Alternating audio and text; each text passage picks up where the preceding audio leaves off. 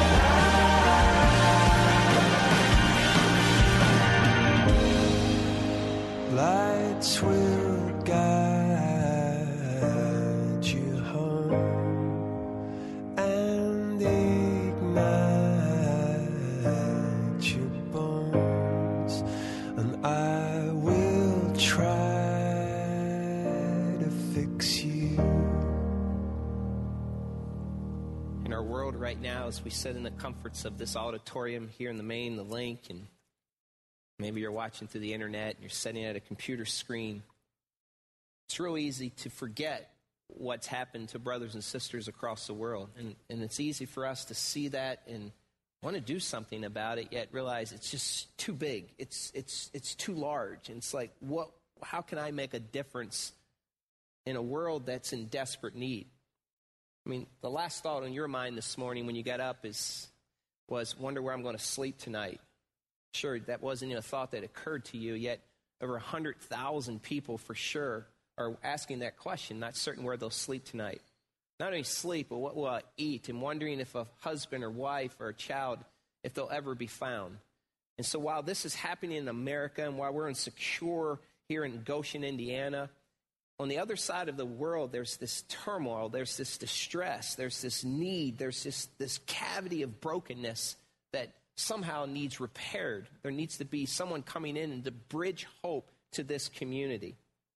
And so as over the next couple weeks, we're going to ask ourselves, and, and, and I'm asking myself personally, how can we become people who have a lifestyle of giving so that when people see that we give, they notice the reason we give is because we have this love for Jesus Christ, and it changes the way they live.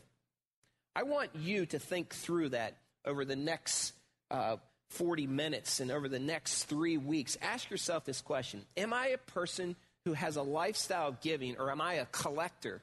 Is there more stuff that I have that I keep collecting, I keep storing, I get seconds of, so that in case of something happen, happening in my life, I'm prepared? Or are you a person who lives in a moment and sees a need and acts upon it? We're more blessed to give than to receive. I want you to listen to some of these stats and think through how wealthy we are, even as a country. Think through right now, though, what's happening in our world right now. Almost half of the world, over three billion people, live on less than two dollars and fifty cents every day. two dollars and fifty cents. More than half the world, over three billion people, live on less than two dollars and fifty cents a day. twenty-two thousand children die each day due to poverty.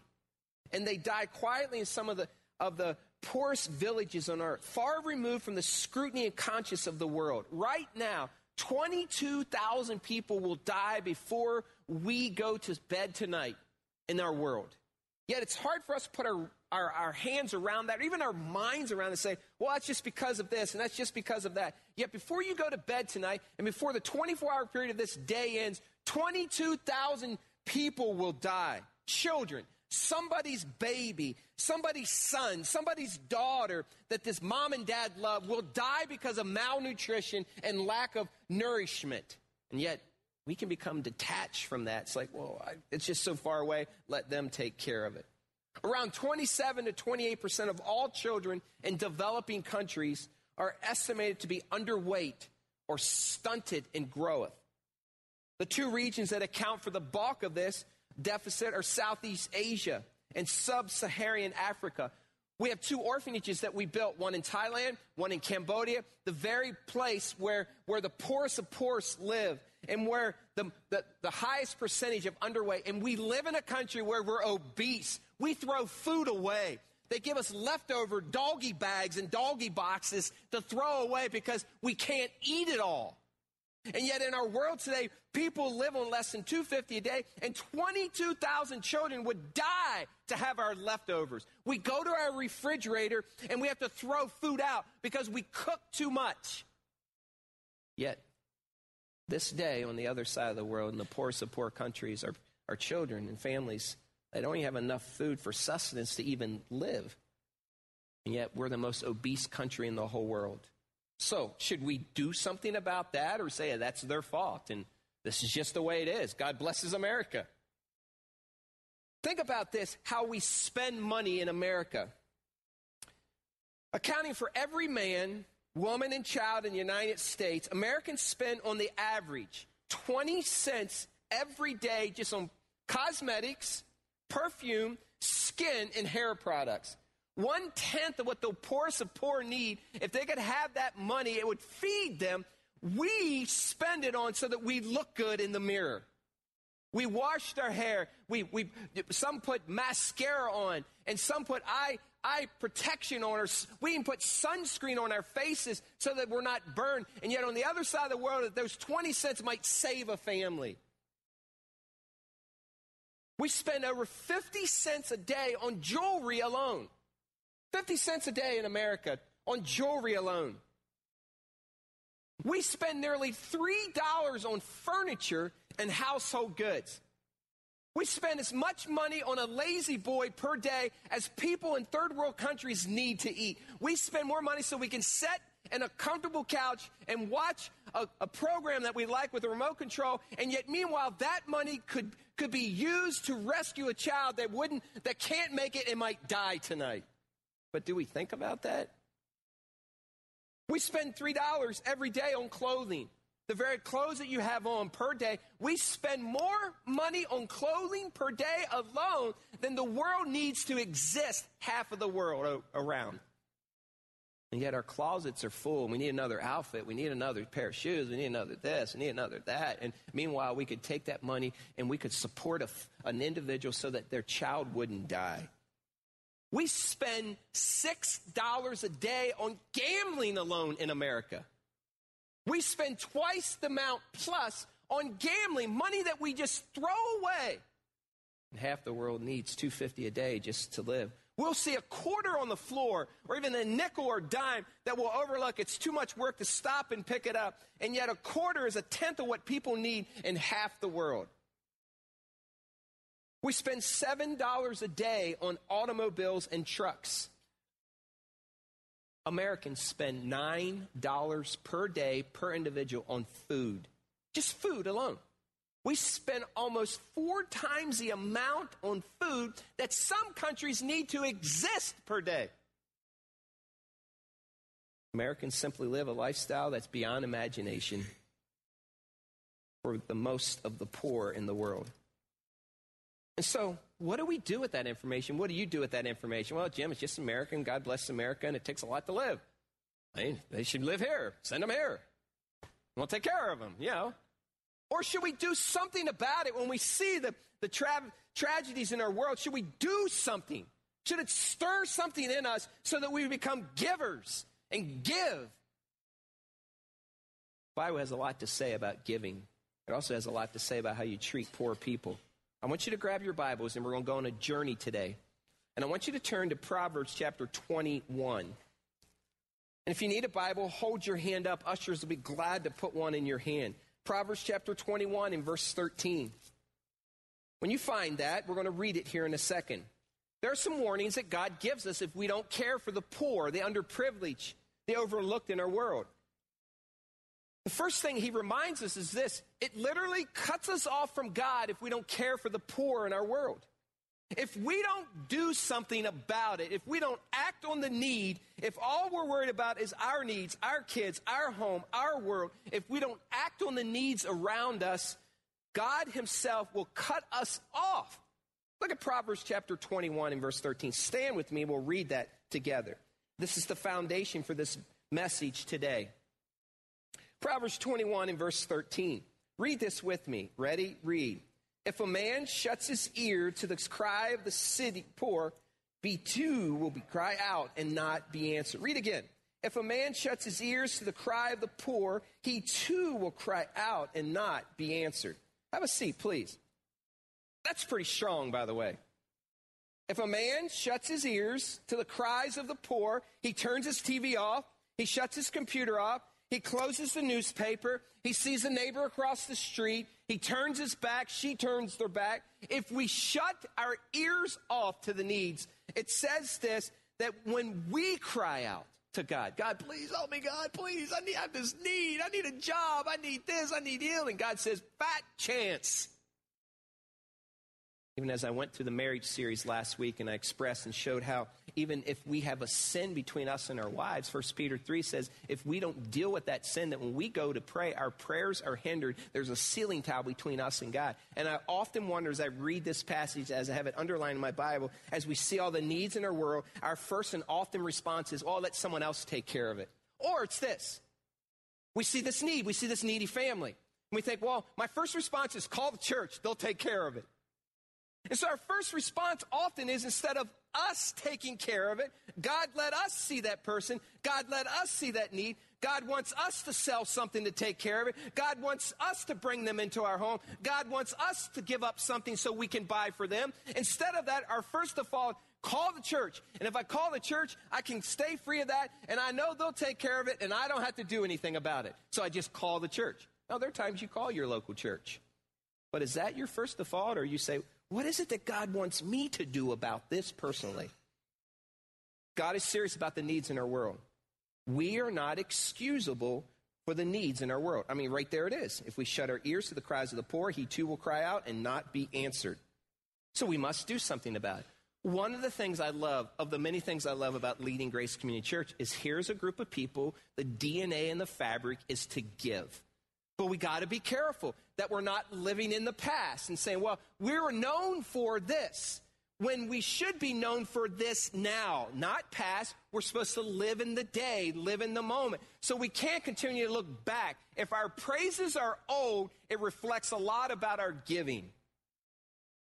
I don't know if you realize it, but we have an underground network of people that we care for here at Grace. On any given Thursday morning, you could come in, and there's open gym from six to nine. If you stand outside, there can be lines of people gathering at five thirty in the morning wanting to get in our building. You know why that is? It's because there's a group of volunteers who comes in early, and on Thursday, every Thursday, they serve food, breakfast to needy, hungry people in our community. We don't advertise for it. It's an underground network. The poor support, tell the poor. They come in, the hungry come in. And this West Foyer is loaded with people who are being served breakfast by a great group of volunteers at Grace. If you ever want to come in on Thursday and say, I don't know what you're doing, come in and help out and serve and love on people.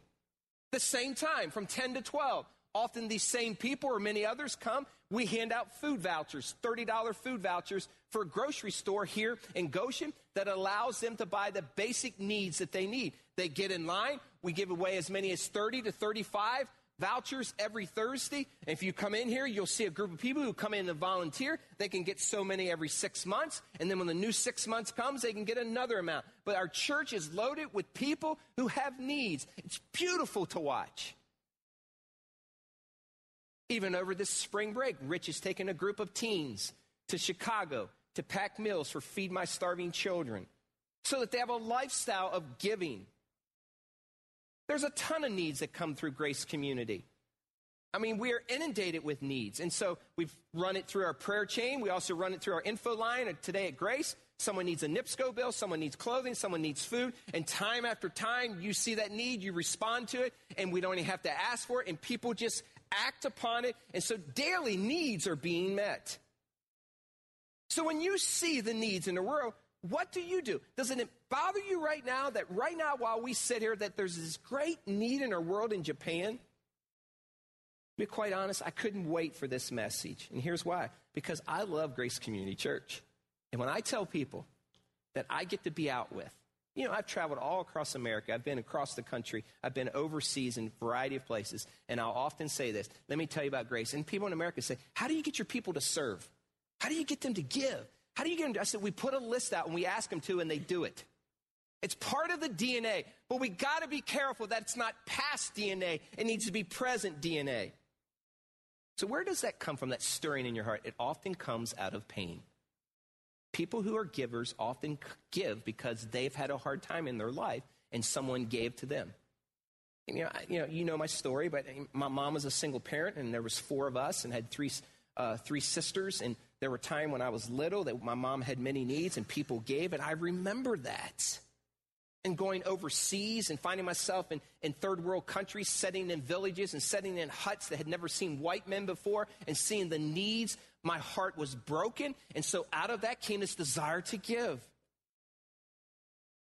But eleven thousand people potentially are dead in Japan, sixteen thousand missing, hundreds of thousands homeless. When I see that, it's like, we got to do something about that. I also know this, that if we don't do something, it disgraces our testimony. Turn to First John chapter three. Please turn there.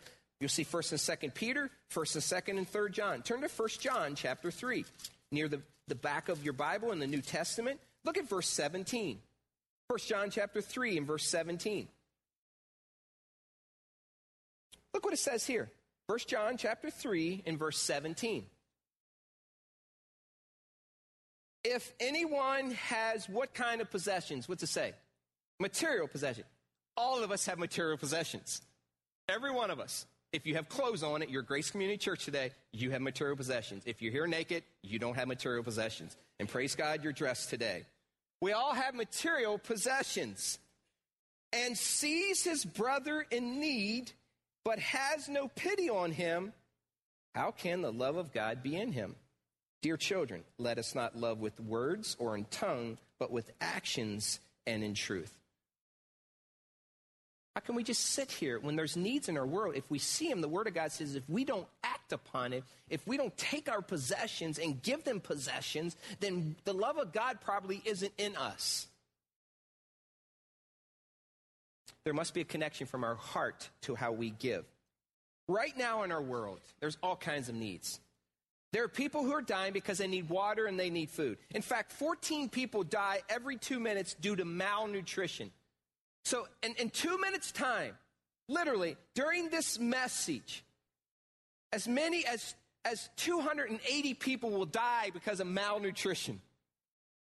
And right now in our world, you want to hear some other horrible things in our world and see if it bothers you? Right now in our world, some baby between the ages of five and eighteen months old, five and eighteen months old, is being raped because somebody in Africa believes a lie that since they have AIDS, the story has been told that because they have AIDS, the cure to AIDS is to go rape and sleep with a five to eighteen-month-old baby and it'll cure your AIDS.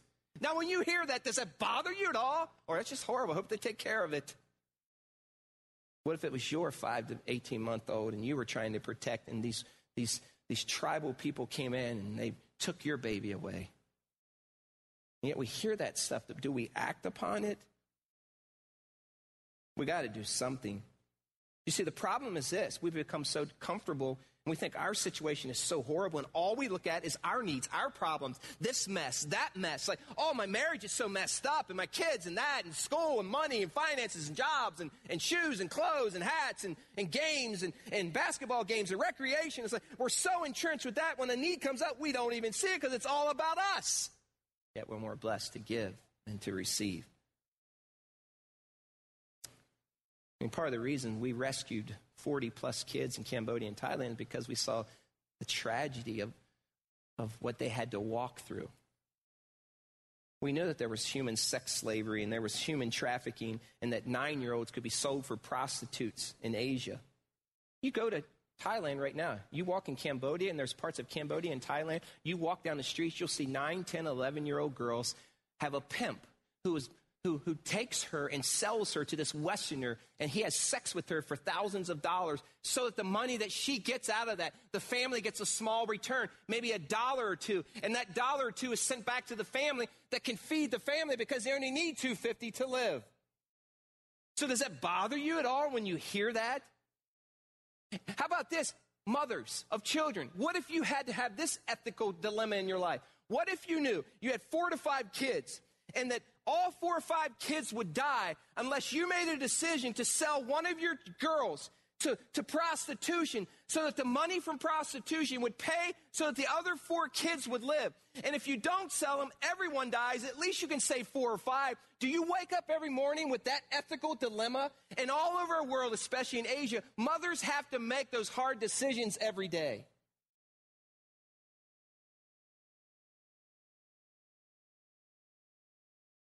sixty kids per day, twenty-one thousand a year.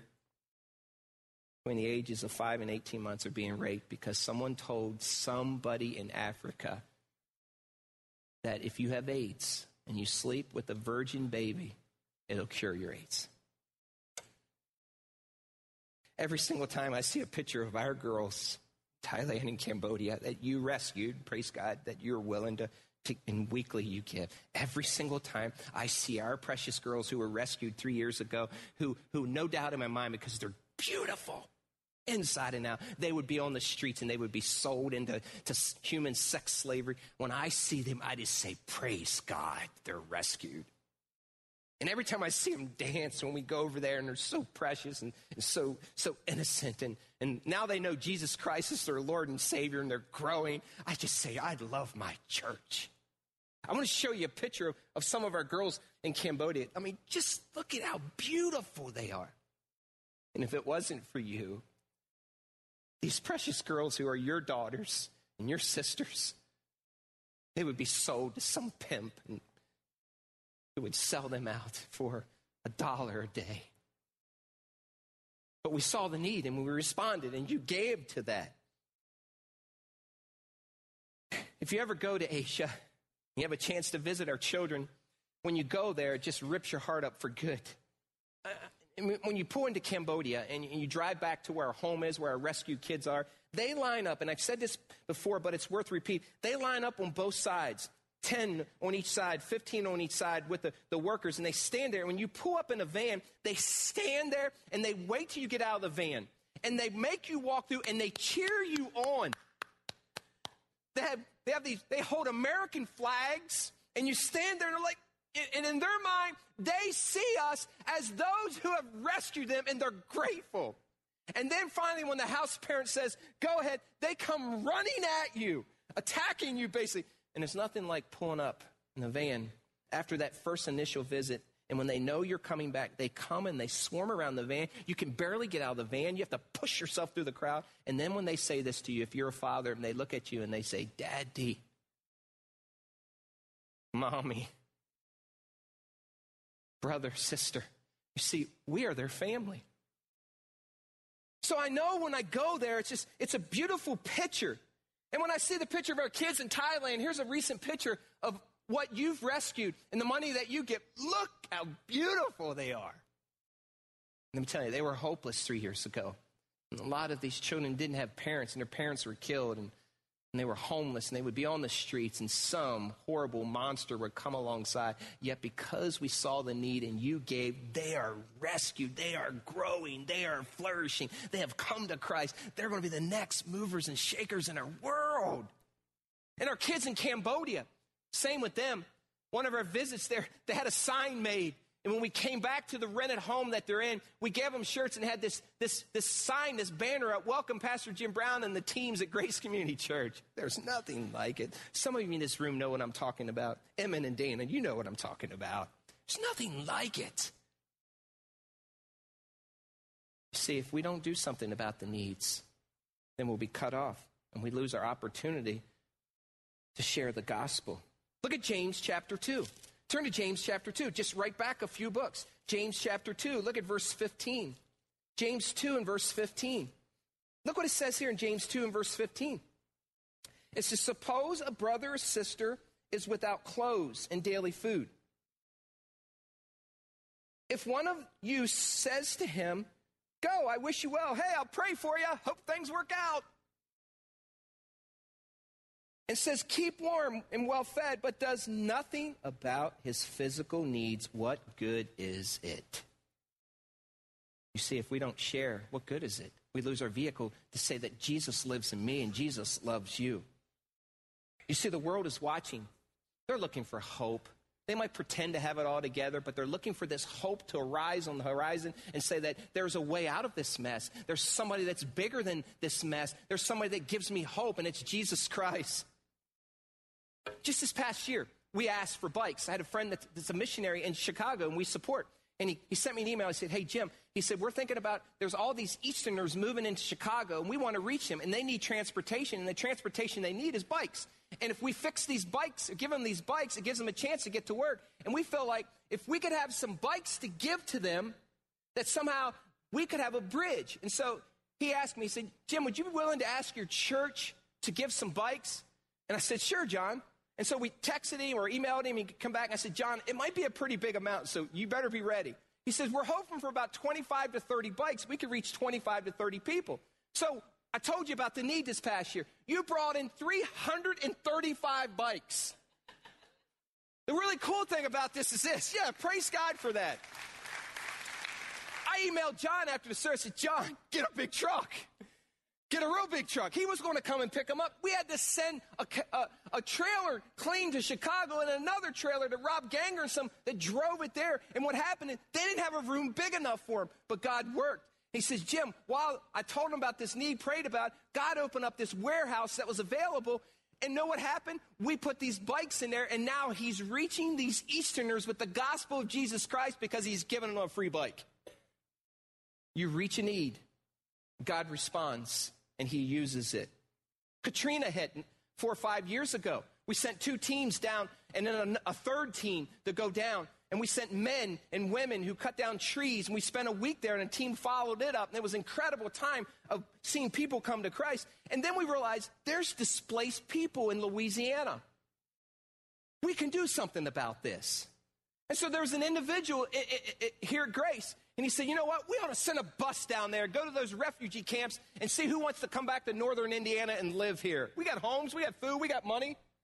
And so this individual gave five thousand dollars. He says, I want to give him a good bus, a chartered bus. So he gave five thousand dollars. We got the best bus that we could find. We loaded it with eight or ten of our own. Meanwhile, back here, while two teens were down in the Gulf Coast, there was a group back here that got working. And ten families here at Grace said, I'll open my house up. And so people were opening up the rooms to take in families with kids. And so we were prepared to receive ten families. Then another family said, you know what? I, I can open up my basement. And we had people bringing clothes in the basement. It became this Goodwill thrift shop. We had all these clothes lined up so these displaced people could say, that's my size, that's my clothes. And we were ready. And so we sent this bus down. And so the people that went, they went out through this tented vi- village in this refugee setup place. And they went out and they said, hey, we got a place for you to live in Northern Indiana. And when they told all these people that was twenty degrees, no one wanted to come. It's the truth. That's cold. No one but one. His name was Kevin. Kevin Carter got a king's treatment. He came the whole way back on a chartered air-conditioned bus with ten people from Grace Community Church. Mike and Knights, Nancy Bonowitz, put him in his, their home. And when he came back here, that bus was full of ten Grace people, room for sixty or seventy, and one Louisiana replant. And when he got off the bus, he received a king's cheer. Was he worth five thousand dollars? You bet he was. You bet he was. And then when the tornado hit here in Goshen, in Napanee area, we shut down Sunday morning services. We sent five hundred plus people to, to, to, to Napanee. You know why we sent them? Because there was a need there. There were trees that needed to cut down. There were there was dirt that needed picked up. There was trash. Three days prior to that, though, they blocked off and barricaded Napanee. They wouldn't let anyone in, just rescue workers. We sent a group of guys and men that went from Grace with chainsaw. We got to the barricade. I was in the front, and on the side of our truck was a decal that said, Grace Community Relief Team. The guy looked. He said, you're from Grace Community Church? We're not supposed to let anybody in. He said, come on in. Because we had a reputation for caring for people. But listen to me. That was then. What are we doing now? It's got to be now. It can't be banking on the on the things of the past. And then there were some homeless men that we got word of, and people here at Grace got word of, that were sleeping in tents on the Elkhart River. And some men, Emma and Schmucker and Michael and Harold and some others, saw that need and wanted to do something about it in Dana. So they found a house for them to live in. Was it hard? You bet it was hard. Were they cantankerous? You bet they were cantankerous. Were most of them unsaved? You bet they were. Did they struggle with alcoholism? Yes, they did. Were they worth it? Yes, they were. Did some of them come to Christ? Yes, two of them came to Christ. Was it worth it? Yes. Was it hard? Yes. Was it difficult? Were there times that people felt like giving up? Yes. Did it please God? Absolutely. You see, when you see a need, you got to move. You got to respond. You got to do something with it. We're not here to collect more stuff, church. Plus, today is the day, not one day when I'm a little better off, not one day when I finish school, or not one day I'm too young now, or not one day because I'm unemployed, not one day because I have this bill, not one day because I'm bankrupt, not one day because my home is foreclosed. It's now. It's today. If you got clothes on your back and there's something in your closet, you can help somebody. Acts nine thirty-six makes that clear. Dorcas, also named Tabitha, she had a skilled trade. She could sew. And, and the text shows us, and history shows us, that she made outfits for people, clothed them. Everyone can do their part. You see, when we do give, there's some blessing. Look at Proverbs chapter twenty-eight. There's this benefit package that comes. You want to see some good bennies? Take a look what happens when we care for poor. We always talk about what kind of benefit package can I get with this job? How about as a Christian? What's the bennies of being a Christian? Look at Proverbs chapter twenty-eight and verse twenty-seven. Here's some benefits when you help the poor. It says this, he who gives to the poor will lack what? What's it say? Nothing. Look again, Proverbs twenty-eight, twenty-seven. I want you to help me out. He who gives to the poor will lack what? Nothing. But he who closes his eyes to them receives many what? Okay, what do you want? Curse or you want blessing? Look at Proverbs chapter nineteen and verse seventeen. Turn back. Proverbs nineteen and verse seventeen. Proverbs nineteen and verse seventeen. The Bible is loaded with verses like this, and they're all underlined in my Bible. Proverbs nineteen and verse seventeen says this, he who is kind to the what? Poor lends to whom? The Lord. And he will reward him for what he has done. God takes it seriously, so seriously that he is willing to reward us for that. Plus, we're called to defend the cause. Isn't that what Isaiah one seventeen says? Defend the cause of the fatherless, plead the case of the widow, encourage the oppressed. We have an Isaiah one seventeen ministry here for single moms. It's a ministry that helps their needs. They have a need. We try to work hard at helping them out, making their home a place of safety and helping them out. We have a ministry here at Grace Community Church that does that. Look at Proverbs chapter thirty-one. Turn over to Proverbs chapter thirty-one.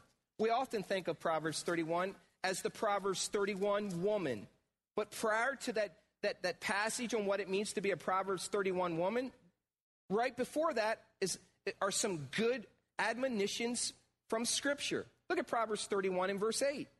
It says, speak up for those who cannot speak for themselves, for the rights of all who are what? Destitute.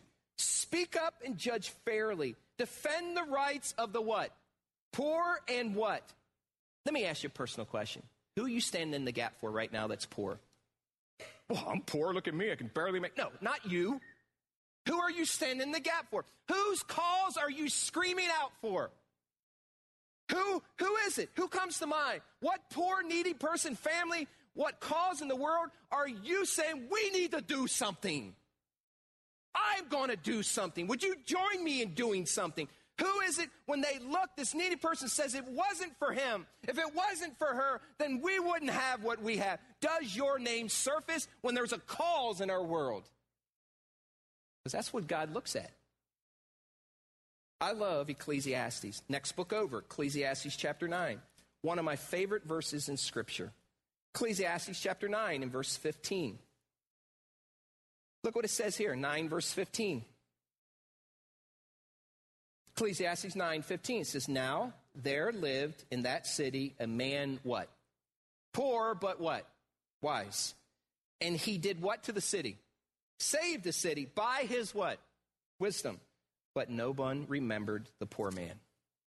So there's this somewhere in this city during this time, there was this town council. It's like, I don't know, maybe it was a financial need. Say, this town is bankrupt. We don't know what to do.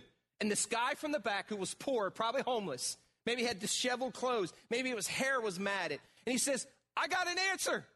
And people looked at him and said, that's a poor man. How would you have an answer? You see, we even view people by the way they dress and the way they live and what they drive and where they work. Somehow he raised his hand and said, here's the answer. Maybe it was a, maybe it wasn't a financial concern. Maybe it was a gang-related thing. He says, I got an answer. I can save the city. Maybe someone was about to attack the city, and they're looking to say, they're too big. He said, I got an answer. I got an answer. This poor but wise man said, I know what we should do. And so what they did, they listened to him. They let his help save the city. And it says the poor man wasn't remembered anymore. Why do you think that is? It's because we don't notice poor people. And we look at them as the lowest of lowest, and we don't think they're worth it. See, we have to even reshape how we think about people. There's a young boy that's in Cambodia at our orphan home that's been rescued. His name is Marp. He's probably fourteen to fifteen, sixteen years old. And what they found out is, like any kid in America, and maybe your child, he struggles with, with learning. And so he's, we've had him for three years, and some wise parents there, house parents there, recognize that he's struggling in school. He's not doing as well. He has learning disabilities. But they also know this. He's very good with his hands. And I was talking to Vondo. He said he can fix anything. It's like when there's something that needs fixed on a bike or something needs fixed on a car or something needs fixed mechanically, they call Marp. And so he's been struggling in school, and they want to help this boy so that he can be a, a leader of the country. And so when we were there the last time, Bondo came to us and he said, hey, if if you would be willing, he said, to give nine hundred dollars, he said, we can send Marp to mechanic school, and he can learn to become a mechanic. And you know what happened? You gave nine hundred dollars. I want to show you a picture of Marp. Look how happy he is. He's learning to be a diesel mechanic in Cambodia. You know what's going to happen? There's going to come a day when he's going to have his own shop. And someone's going to walk in and says, hey, this, this engine needs a valve job. And you know what he's going to say? Hey, not only does this engine need a valve job, you need a heart job. You need to know Jesus. And he's going to be leading people to Christ. And here's what I love about this. He might struggle a little bit with learning uh, disabilities, but listen, he's valuable, and he's going to save that country. Be careful how you view people, because poor people can be wise people who can save cities, and they need recognized. Why else? What's the benefit? You're doing it for Jesus. Matthew twenty-five forty says, what you've done for me, you've done what you've done for the least of these, you've done for me. If you fed a hungry person, you fed me, Jesus. If you've given me something to drink, them drink, you've given me something to drink. If you visit me while I was in prison, you you visit me while I was in prison. So here's the picture, men. Think about this, and women, especially men. You're out with your friend. You see a need. Someone's needy. You can say, dude, that's Jesus. Let's help him. That's what you're doing. You're literally helping Jesus. See, I think this. I think people are going to be in for the shock of their lives. Most people who think who know Christ think that they're born again. They think that they're going to the Bema seat, and they're going to stand before God, and he's going to judge them for their good works, when in reality, they're going to go to the great white throne judgment, thinking they're going to the Bema seat, and he's going to say, depart from me, I never knew you, you workers of iniquity.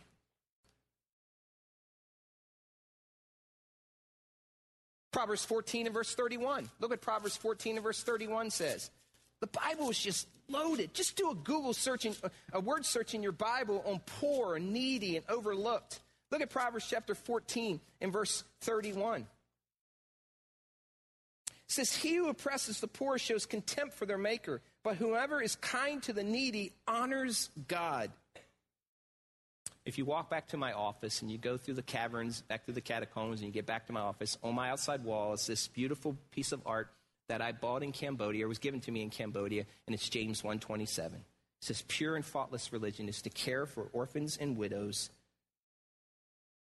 and to look after them. You know, so what are you doing? It's pure and faultless religion to care for orphans and to look after widows. So what do we do? What do we do with a message like this? What do we do with what's happening in Japan? And what do we do with what's happening in our world? Two things. First one is this. The last time we were in Asia, our children in Cam- in Thailand have a permanent facility that we've bought. It's a home that they own. In Cambodia, they're in a home that we've rented for them. Last year, I don't know which month it was, I received an email from Savorn, who's the regional director in, in Cambodia for Asia's Hope. He said this, your children could be on the streets soon because the landowner wants to sell his home. In Asia, it's different than America. You could sign a contract for a year and you could be gone the next day. And so literally, the house parent in Savorn were looking for a home to put twenty-two kids in. Have you ever tried to put move twenty-two kids? And so literally they could be on the street. So we were praying, but in the twenty-fourth hour, God turned the heart of the landowner and says, you know what, I'll give you another year. But in reality, it means nothing. So at any moment, our kids need a permanent home. The last time we were there, we were visiting with our children in Cambodia. And Vondo came to me and I shared with him. I said, you know what, Vondo? I said, I'm going to do my best. When I go back to Grace Community Church, our church is a giving church. Our church understands that this is family. We love our children. We love you. And I'm going to see if it, I believe that our church can give enough money to build a permanent home for their kids. Anyhow, I told him that. And so we were in conversation. If you've ever been to Cambodia, not in Thailand, but in Cambodia, when one person prays, whomever that is, they stand and all the children and all the people pray at the same time in their language. So while you're praying, they're praying in, in Khmer. So it, it's, it's pretty awesome. You're praying and they're praying. And when you say in Jesus' name, amen, they stop. So I said something to, to Vondo. I said, you know what? I believe we can get them a home. I believe our church can do it. And so he began to talk to them in the language that I didn't understand. I asked him, what did you say? But I noticed something happening to the kids. When he got done, they were really excited. I said, what'd you say? You know, you want to find out what he said. He said, I told him that Grace Community Church is going to make sure that they have a permanent home to live in. And they were excited. And so we've had this correspondence over this last year. I just got another email from him, and uh, uh, Bondo said this. He said, Pastor Jim, we pray for you, we pray for Grace Community Church, and we pray for our house. And so one of the things I would love to see us do is to build them a permanent home. Let me show you the land I'd like to see it happen on. We bought this land last year. It's in Cambodia. It's, it's, it, it, it, it's right up against the other property where five other homes are already at. You can see the blue building. That's a worship area, and there's a house right there, home there. We would like to build. You gave fourteen thousand dollars this past year to help buy this land. It's three point one acres. We want to put our kids on this home because where they're at right now is, is about three or five, three to five kilometers away. Let me show you trying to get back to where they're at now. Look at the next slide. This is the road back to where they're at now in a rented facility. Needless to say, when it rains, it's difficult. They're not complaining, but we would love to bring them to the same spot, not only to get them off this road, but to allow them to be around the other kids to save transportation costs. Plus, they don't have to worry about not having a place to live. I'm going to show you a picture of our kids at home. This is the home that we rent. Look at our kids. Look at your kids. Aren't they just cute? But they could have a permanent home to live in. So how can that happen? In two weeks, here at Grace, we're going to take a special offering. And this offering, the money that comes in, will go towards buying them and building a permanent home. In June and July, there's a team that's going uh, to Asia's Hope. It would be awesome if we could go there and stand on the ground or the building that's being built and say, hey, we're going to get you in this thing. That would just be awesome. We can do that in two weeks, but what can we do today? This week, I was praying about the needs in Japan. And so while we were, were thinking about that, I, I, I, Rich had already challenged the teens to give um, towards this need. And, and a few months back, we had talked about a, a ministry called Soles for Souls. S O L E S for S O U L S. It's a, it's a, it's a ministry that got started by a guy that was in the shoe business, saw the tsunami hit in Asia four or five years ago, said, hey, we can do something about this. They have this ministry that goes in and takes soles of shoes to souls of people. And so it's it's this unbelievable connection. And so as I was thinking about that, I thought, I mean, you know what? Why don't we give shoes? Wouldn't it be great if somehow these shoes went to Japan? I didn't know that was going to happen. But anyhow, I went into Mai's office, and Bing was in there, and we were talking this week. It was Wednesday or Thursday. And I said, you know what? I'm going to ask people on Sunday to give shoes. Because if we give shoes, it's something we can do right away, and then we can ship these shoes. And I wasn't certain where they would go or how they would get there. Anyhow, I was reading that on the on the, the website for Souls for Souls. I left that office, came back in my office, went to sit down, and I looked at my monitor on my screen. And this pop-up box had appeared while I was gone. And on this pop-up box was this square box that said this, Shoes for Japan. It appeared while I was gone. And so I clicked on it. And when I watched the video and I watched this man, he says that right now there's a need in Japan for two hundred fifty thousand to five hundred thousand pair of shoes. And they're going to take the shoes that come in from Souls for Souls. And the majority of them are going to Japan to help the need of those people. It was like, if that isn't from God, I don't know what is. And so what does that mean to us? Here's what it means. I knew this morning when I was coming in what I was going to ask for, because I believe that we can meet that need today. And so I had to go through my closet today, and I had a decision to make. Which shoes would I bring in? You know, you didn't know that. You just walked in and saw people leaving shoeless, and you saw all these shoes and smelled the room and knew that people walked out shoeless. But I went to my closet today, and I had a decision to make. Which shoes would I give?